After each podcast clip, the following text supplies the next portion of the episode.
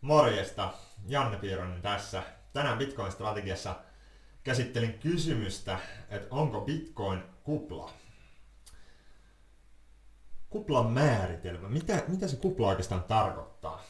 Eli tällainen Oxford Languagein määritelmän mukaan niin se on hy- hyvä tai onnekas tilanne, joka on erillään todellisuudesta. Tai sitten se on sellainen tilanne, joka ei tule kestämään. Kaksi juttua pitkälti, millä vastataan tähän kysymykseen. Eli miksi nämä kuplat syntyy?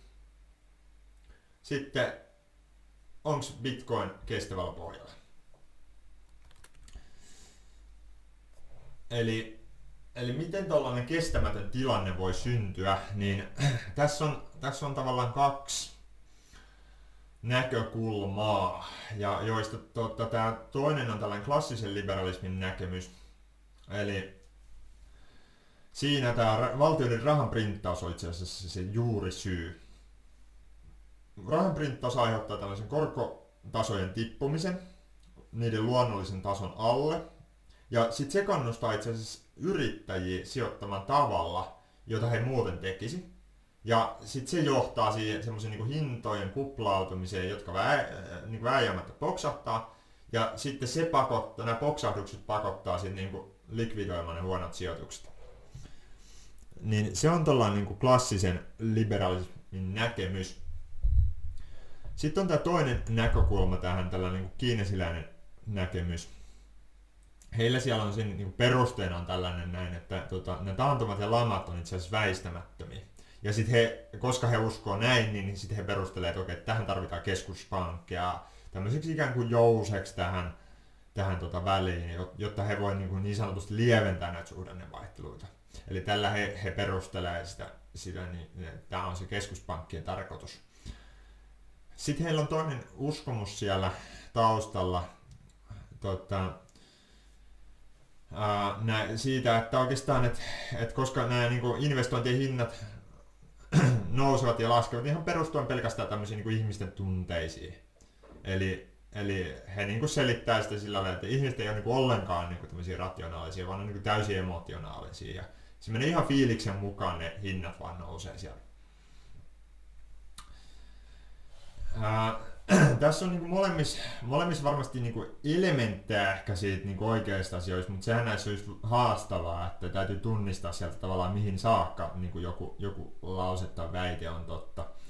Ää, siinä on varmastikin niin kuin selkeä niin kuin totuuden siemen tuossa rahan printtauksessa, että jos tässä niin helppoa rahaa on, on olemassa – niin kyllähän se niin kuin aiheuttaa sit selkeästi niin kuin heikompi päätöksiä siellä ja niitä myös laitetaan helpommin semmoisiin paikkoihin, missä ne ei välttämättä tuota niin hyvin, hyvin tai mitkä ei ole välttämättä se semmoisessa edes tällä niin kestävällä pohjalla. Osa saattaa olla, osa ei välttämättä ole.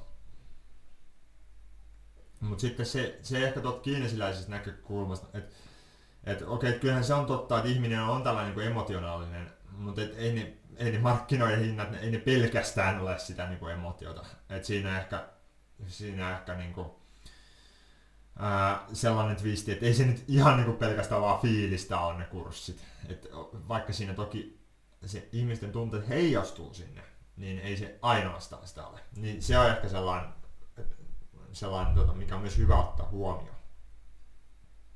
Mutta tämä oli niin kuin sellainen pohjustus, että mitkä ne voisi olla ne syyt, niin näistä elementeistä ne varmasti koostuu. pitkälti se on se ihmisen toiminta. Toiminta ja sitten ehkä tuohon niin emootioihin, niin just se, että vastalääke niihin on pitkälti se, että ottaa selvää, miettiä, että mihin faktoihin tämä perustuu. Se on hyvä kysymys. Bitcoinin tapauksessahan ne faktat, se, on, se onkin hyvä, hyvä juttu. Nimittäin tota, Bitcoinihan ei sinänsä kannata mihinkään niin tällaisiin niin osakkeeseen verrata niinkään. Satoshi Nakamoto itse asiassa kuvaa, että Bitcoin on enemmänkin niin kuin jalometalli. Sen sijaan, että tota, se varanto muuttuisi arvon kanssa yhtä aikaa, niin ainoastaan tämä, tai siis tämä varanto on ennalta määritelty, eli Bitcoinin tapauksessa se on se 21 miljoonaa kappaletta. Ja näin ainoastaan se Bitcoinin markkinahinta, niin se on sitten se muuttuja. Ja sitten sitä mukaan, kun käyttäjien määrä kasvaa, niin se arvo yhtä kolikkoa nähden kasvaa. Tavallaan siis markkinahinta, siis se, se muuttuu siellä markkinoilla. Et, et jos, jos sille on niinku useampi ostaja, eka on vain yksi ostaja sille ja sitten on niinku kymmenen ostajaa, niin kyllä siinä sit se niinku alkaa se markkinahinta tosiaan reagoimaan siihen. Ja kysyntä on kasvanut, toisin sanoen. Ja näin ollen tässä Bitcoinissa on potentiaali tällaiselle myönteiselle palautesilmukalle. Eli, eli, eli tavallaan siis tässä on niin kuin siinä mielessä tätä yksinkertaisesti kuvataan sitä, että sitä mukaan kun käyttäjien ja sitten sen kysynnän määrä kasvaa, ja sitten sitä mukaan kun se hinta saavuttaa tämmöisen vaikka kaikki aikojen hintaennätyksen, niin sitten se, se niin saa aika monen muunkin huomioon, että hei, mitä ihmettä tässä on tapahtunut. Ja se saa heidät niin pohtimaan, että okei, mitä tässä on ja mikä, kuinka paljon tämän arvo pystyisi oikeastaan olemaankaan. Ja tosiaan, koska siinä Bitcoinissa se varanto on, se on fiksattu siihen 21 miljoonaan, niin ää, siinä tällainen, tällainen niin kuin potentiaali tällaisen myönteiselle arvonkehitykselle, se voi, olla, se voi jatkuu aika pitkään. Et se vielä, vielä niin kuin tämmöisessä aikaisessa ja vielä sen keskivaiheessakin niin se on aika vauhdikasta. Sitten se niin kuin myöhemmin rupeaa kyllä ta- toki tasaantua. Että, et sitten sit se on niin kuin, kun se on arvotettu tuolla markkinoilla. Eli, eli tässä vaiheessa, kun miettii tätä Bitcoinin arvon määrittämistä, niin sehän tulee pitkälti tuosta sen kauttotarkoituksesta arvonsäilyttäjänä. Siinä on tämä täydellinen niukkuus,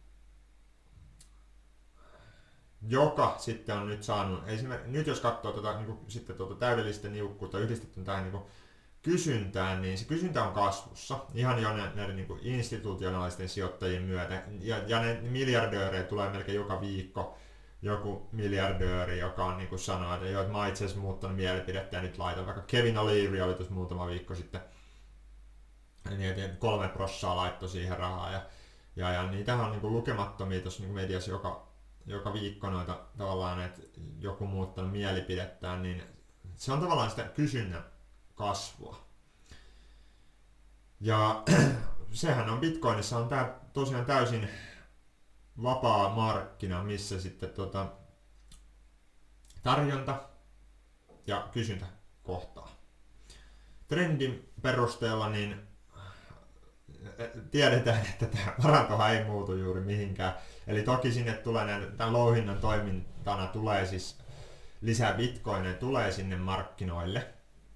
Ja tulee vuoteen 2140 asti, mutta kun se on jo kaikkien tiedossa tavallaan se, että miten, miten paljon niitä tulee. Eli niitä tulee tasaisesti jo, siis joka tapauksessa. Se on tavallaan täysin tiedossa, että mikä tahtiin niitä tulee.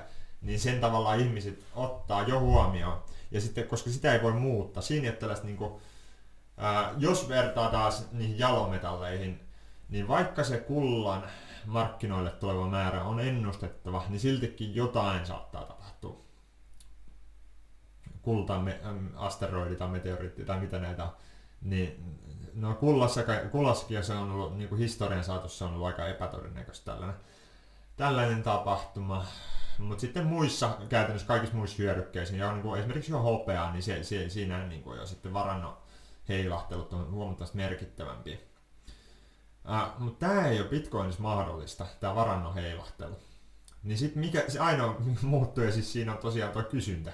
Kysyntä ja se ihmisten määrä ja se, se niin kuin, että kuinka paljon joku yksittäinen miljardööristä haluaa ostaa. Niin se onkin sitten se kysymys, mikä, mikä täytyy selvittää. Ja sitten kun sä sen selvität, niin sitten sä saat itse tietää tämän, että mikä, miten sitä Bitcoinin arvo oikeastaan on. Siihen tämä Bitcoinin, siihen vapaiden markkinoiden toimintaan tämä Bitcoinin uh, on, tai siellä vapailla markkinoilla tämä Bitcoinin arvo on määritetty ja määritetään jatkuvasti. Ja itse asiassa 24-7 uh, joka viikon joka päivä ihan mihin kelloaikaan tahansa, niin voit käydä kurkkaa sieltä, mikä se on Bitcoinhan on tällainen niin kuin ensimmäinen täysin tämmöisillä vapailla markkinoilla toimiva, toimiva niin kuin varallisuusluokka. Et siellä, se, siellä se on ja sillä pystyy käymään sitä kauppaa, niin se, se ei ole siis ollenkaan irrallaan todellisuudesta, niin kuin se alkuperäisen määritelmä mukaan, että jonkun asian pitäisi olla irrallaan todellisuuden. Tuo vapaamarkkinahan on kaikkein paras reality check, mitä on. Tota, jotta sä voit tästä aiheesta oppia lisää, niin tsekkaa toi, miten määrittää Bitcoinin arvo. Video on tehnyt sen aikaisemmin. Sitten myös toi, mitkä on Bitcoinin riskit, ne on sulle hyvä materiaali, jos haluat oppia tästä aiheesta lisää. Laitetaan paketti yhteen, eli Eli tosiaan tämä kupla hyvä tai onnekas tilanne, joka on erillään todellisuudesta. Bitcoinin tapauksessa ollaan vapailla markkinoilla, jota reality tai päivän ja viikon jokaisena hetkenä, niin ei olla erillään todellisuudesta ja joka ei todennäköisesti tule kestämään. Ja no Bitcoinissahan, no se on 12 vuotta nyt kestänyt tuolla vapailla markkinoilla ja siinä oikeastaan se, että se todennä- sitä kauemmin Bitcoin selviytyy, niin sitä todennäköisemmin ja sitä kauemmin se tulee kestämään. Eli, eli kyllä se nyt ainakin tämänhetkisellä ymmärryksellä niin tulee kestämään. valtioiden rahan printtaus on, on niin tällaisen yhden näkökulman mukaan juurisyy näihin kuplien syntyyn. Sellainen helppo raha. Ää, sitten toisaalta nämä, kenties nämä ihmisten tällainen niin emotionaalinen toiminta siellä markkinoilla. Mieti itse, mikä sun mielestä aiheuttaa sen, sen kuplaantumisen milläkin hetkellä. Bitcoin, niukka varallisuusluokka. Siinä, siinä on tosiaan mahdollisuus tällaiselle FOMO-efektille, fear of missing out, eli se voi liahahtaa välillä sille, sille jyrkästikin ää, päälle siinä, että se on niin hyvä tiedosta. Mutta sitten samaan aikaan niin siellä on niin tois, toisaalta siellä on niin tällainen FOMO, niin sitten siellä on myös tämä niin fear, uncertainty, doubt, eli food, food niin sit siellä toisessa päässä, että tota, et markkina reagoi siellä, vapa, vapaa markkina reagoi näihin molempiin voimakkaasti. Siitä tulee myös tällainen ajatus, että eihän tuo bitcoin olekaan niin volatiili, vaan ne on ne ihmiset niin volatiileja. Ihmisten markkina, vapaa markkina on niin volatiili. Niin, määritä, ehkä viimeinen pointti just, että määritä itse se bitcoinin arvo, ymmärrä sitä varallisuusluokkaa, mihin se oikeastaan perustuu. Siellä on paljon faktaa taustalla. Noin kaksi, mitä mainitsin hetki sitten, on video. Miten määrittää bitcoinin arvo, mitkä bitcoinin riskit. Niistä on hyvä, hyvä aloittaa. Tee oma tutkimuksesi. Ymmärrä sitä markkinoiden kysyntää ja tarjontaa. Tällaisilla aiheilla tänään. Hei, tota, mikäli tykkäsit tästä, paina tykkää. Jos haluat lisää tämän kaltaista matskua, tilaa tämä kanava, paina siitä sitä kellonkuvaa, niin saat joka viikko nämä muistutukset sitä mukaan, kun näitä tota, videoita laitetaan ulos. Kiitoksia sulle tosi paljon huomiosta, oikein erinomaista, iloista, energistä päivän jatkoa. Morjesta!